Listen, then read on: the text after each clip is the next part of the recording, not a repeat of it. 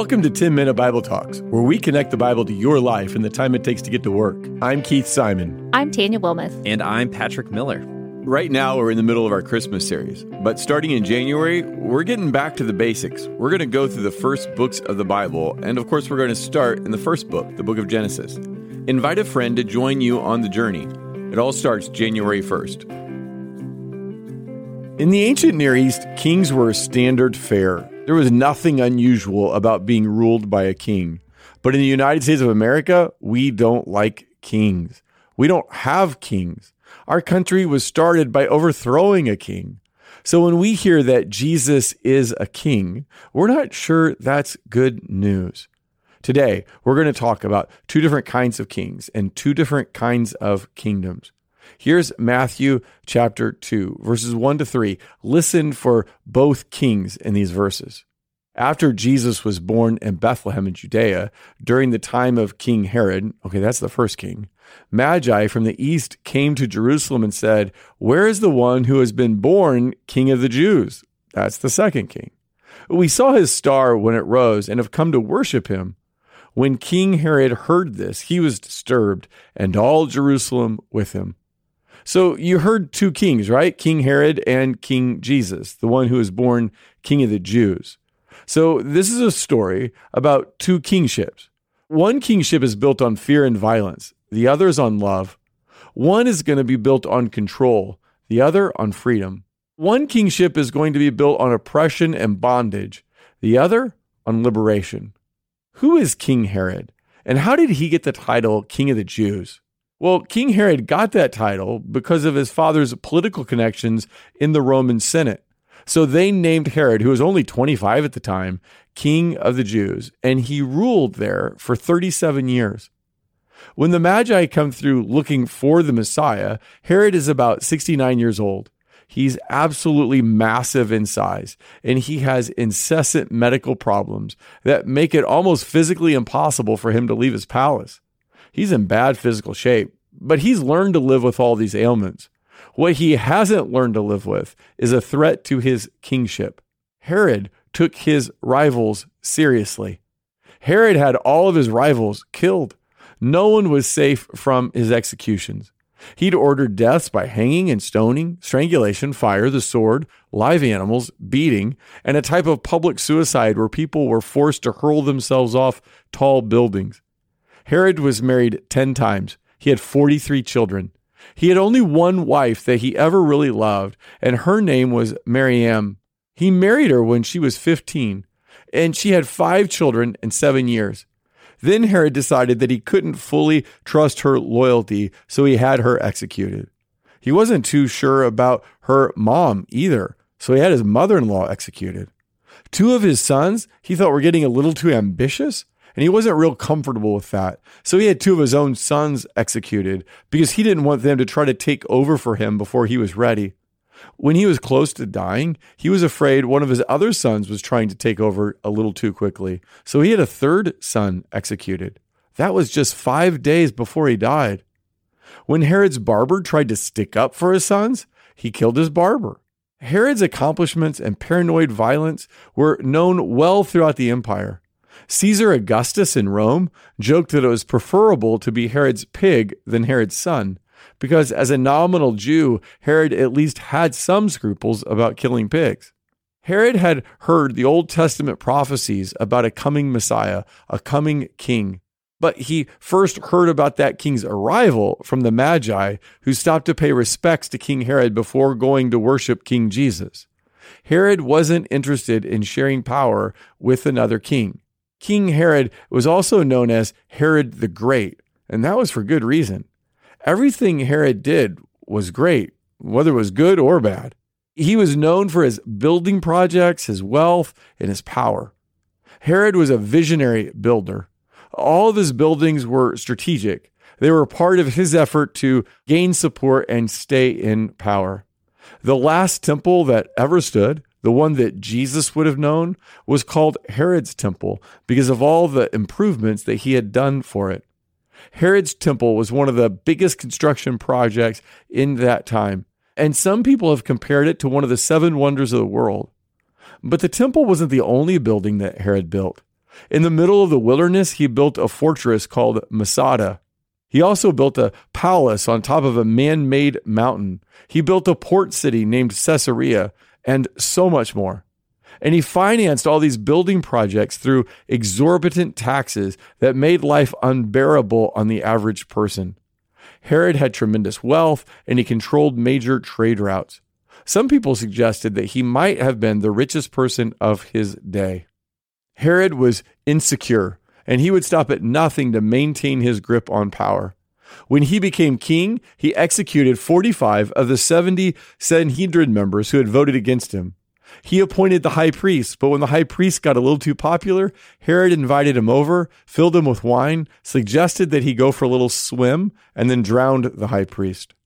As you hear about Herod, you get the sense of why people would have longed for deliverance from him. They lived in a time in which they were powerless in the face of injustice. They were being taxed far beyond what they could afford. They could barely make a living. Herod lived with unrivaled power, and it looked like things would never change. It's into this context that a baby is born in the shadow of one of Herod's fortresses in a little town called Bethlehem. The Christmas story is for people who, like those that lived in Herod's day, are longing for deliverance. They're longing for justice. There are many people today who know what it's like to be powerless, to long for freedom from injustice and deliverance from evil. The birth of Jesus is for people who long for Herod to be overthrown and for justice and freedom to reign. Can you imagine how hard it would have been to believe that this little baby born in Bethlehem was the true king? How can someone believe that the Messiah is in a manger while Herod sits in power in Masada, his fortress? How could they believe that, contrary to appearances, it's not Herod who is in power, but that little baby boy in a stable? You see, it takes eyes of faith to see God's reality. Isn't that the same today? All the forces that stand against Jesus and the gospel, they seem so overwhelming. The kingdom of this world stands in opposition to God, and it seems like it's in complete control. In ancient Israel, if anyone had asked if there was a more important person than Herod, the answer surely would have been no. His kingdom was undisputed. But in the birth of Jesus, a new kingdom is revealed, a kingdom that seems insignificant, a kingdom that looks weak and vulnerable. The confrontation between the kingdom of God and the kingdom of this world began, and it looks like no contest. If Vegas was setting the odds, they'd pick Herod every time. Herod struggled to keep his kingdom by force, but Jesus became king by self sacrifice. Herod was a king obsessed with power, prestige, possessions. Jesus was obsessed with obeying his father's will. Jesus is the only king who said, I did not come to be served, but to serve others. Herod had a noble birth, and his family had royal connections. Jesus was born in a manger to a family too poor to offer the normal sacrifices in the temple. Herod was so highly regarded by the Romans that they made him the king of the Jews. Jesus was called king of the Jews, but only in mockery when he was dying on a cross.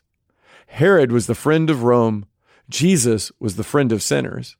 Herod rewarded his friends and he was ruthless toward his enemies. Jesus challenged his friends and was gracious to his enemies. Jesus turned everything upside down by how he was born, how he lived, and what he taught. You must die to live. You must lose to gain. Weakness is strength. Power is restraint. Love those who persecute you. Pray for those who hate you. Herod isn't the true and lasting king. It's not the strong and the wealthy who will inherit the earth, but the meek and the lowly. Mourners, peacemakers, the merciful, the persecuted. They could all find blessing in the kingdom of Jesus. Two kingdoms war on this earth. One is led by Herod, the other by Jesus. One is built on war, oppression, wealth, power, self interest, and control. The other is built on love, faith, hope, freedom, grace, compassion, and truth. One demanded sacrifice, the other offered a sacrifice in our place. 2,000 years later, no one is singing songs to Herod or giving themselves to his kingdom. Herod's kingdom is dust. But billions of people gather in the name of Jesus every Sunday. The kingdom opposed to King Jesus will not stand. Matthew is giving us hope. No matter how dark, there is hope. A baby has been born. Matthew is giving us hope, but he's also forcing us to ask ourselves this Christmas who's your king? Power? Wealth? Accomplishment? Reputation? Passions? Influence? Material things? All of this is what King Herod has. Jesus doesn't have any of those.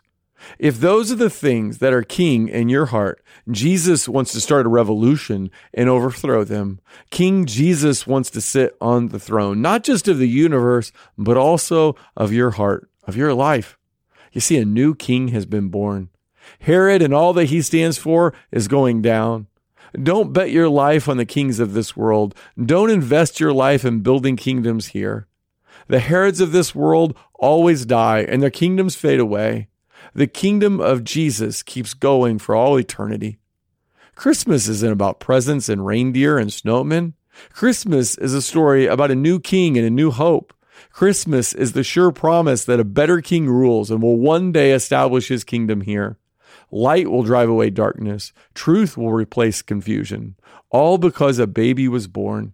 Oppressors don't win. Injustice doesn't triumph. Herod is going down. And Jesus is building a kingdom of love and grace and truth. The challenge for us is with what attitude do we approach Jesus? How do we come to worship him? Do we come like Herod, threatened by this new king who wants to take over our life, who wants to sit on the throne of our heart? Or do we come like the Magi to worship that king, to surrender our life to him? Thanks for listening. If you've enjoyed this content, please subscribe and give us a rating. That helps others find this podcast more easily. Also, ask yourself who you could share this podcast with. Texting an episode to a friend or family member is a great way to help them grow spiritually. If you want to go deeper, check out our show notes for book recommendations.